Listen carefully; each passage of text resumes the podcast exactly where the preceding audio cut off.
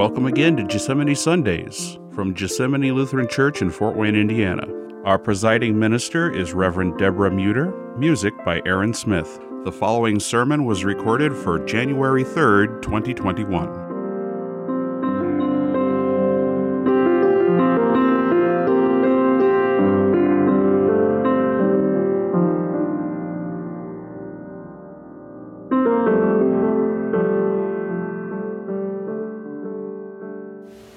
Gospel according to St. John, the first chapter. Glory to you, O Lord.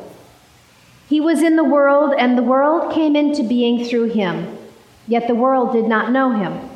He came to what was his own, and his own people did not accept him.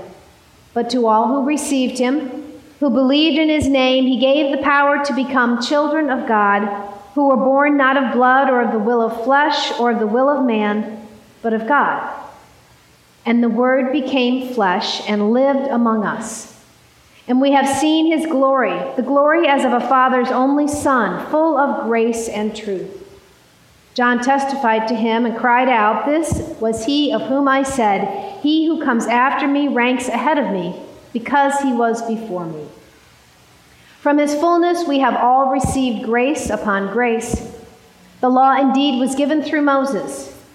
Grace and truth came through Jesus Christ.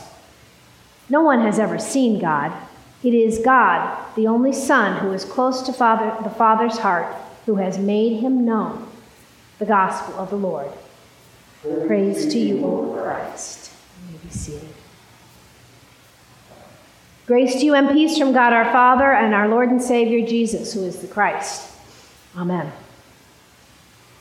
Well, the time has passed, and we have finally entered into the new year. Goodbye, 2020. Hello, 2021.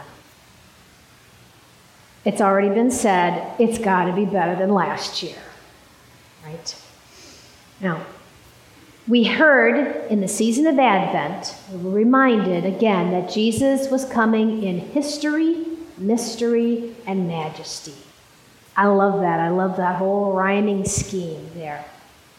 And we continue now at Christmas seeing especially majesty, royalty, the Chrismon tree with its crowns and monograms of Jesus, the wise men getting closer and closer coming to see Jesus.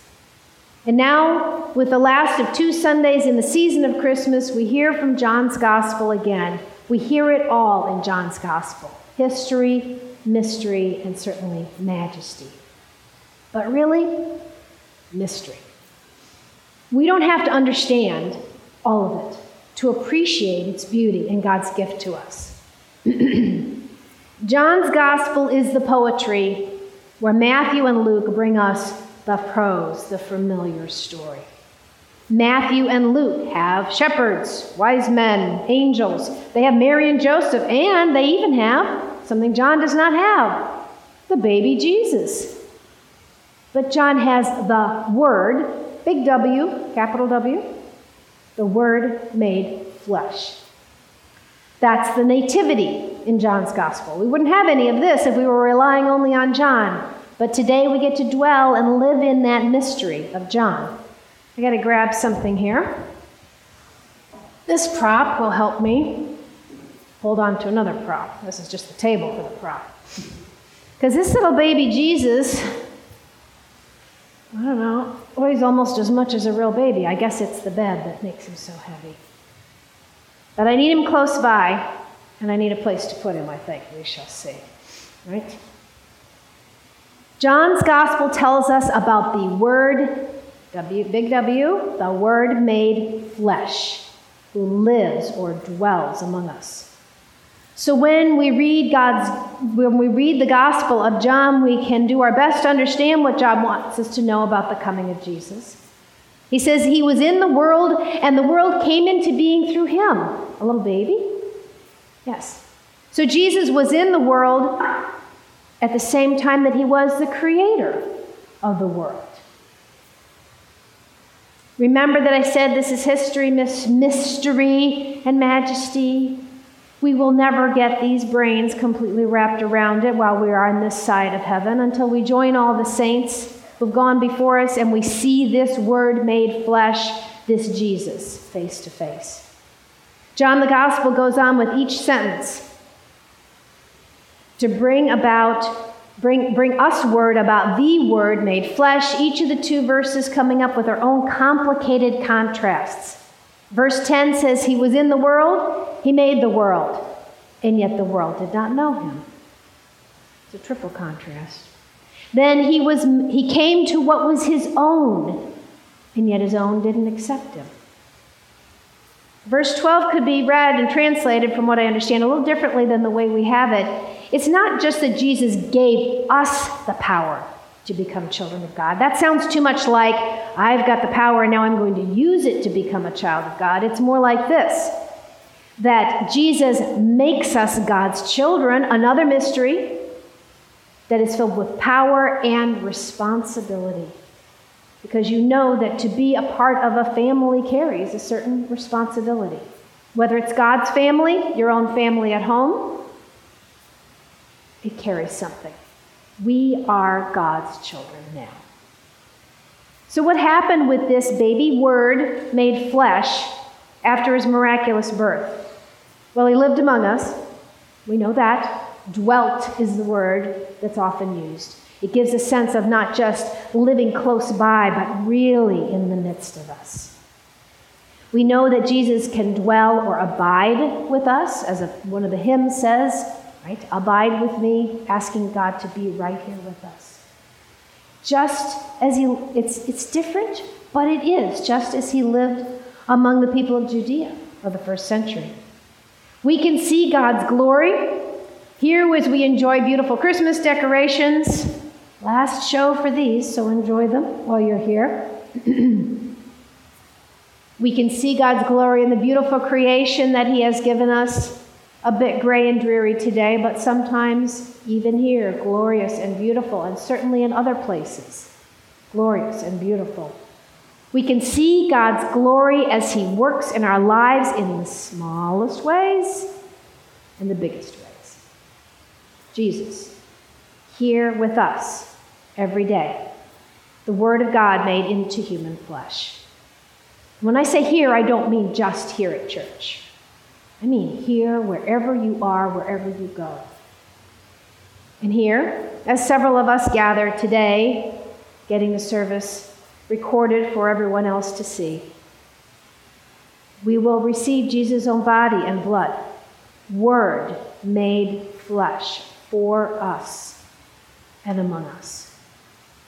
Now, we've been limited with our ability to share this Holy Communion with others because of the virus but we haven't let that stop us.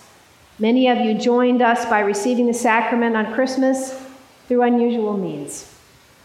And you join us now, whether here in person, at home, wherever you are, as we observe the history, the mystery, and the majesty of Jesus and his forgiveness of us. Whether you hold the wafer and the wine, the body and blood of Christ, in your hand today, or whether you wait until you can you join us. And all of God's children around the world, in all times and places, receiving Christ, the Word made flesh, here and now. Jesus. Jesus comes to you here and now today. It's important for us to hear. You. You know what? I got few enough people today I can do it. You, you, you, you, you, you, me. Jesus comes to you today in your need, in whatever you're feeling. Whether you're feeling joy or sorrow, Jesus promises to be there with you. Just as He is cradled in the manger, He cradles us, cradles our hearts, our minds, our, even our bodies at times, giving us the comfort. Now, in 2021, as the new year starts, this Jesus, this Word made flesh, lives and dwells and breathes here among us, here and wherever you are. Jesus makes himself known in many ways. And that Jesus doesn't just stay here. I'm going to put him back where he belongs as the baby Jesus with Mary and Joseph. But we know as this church year goes on, this cross, which has the dove now, will have, thank you, John, this cross, which has the white panels and the dove right now, will eventually come to the season of Lent, have Jesus' body dying for us. The baby becomes the man, becomes the dying man on the cross, crucified king, and then on Easter, the resurrected, triumphant king who brings us new life. We go through that, that whole cycle again and again, and we need it again and again every year. The Word made flesh living among us. He's always with us. We get to accept and enjoy that reality. We get to share that with others.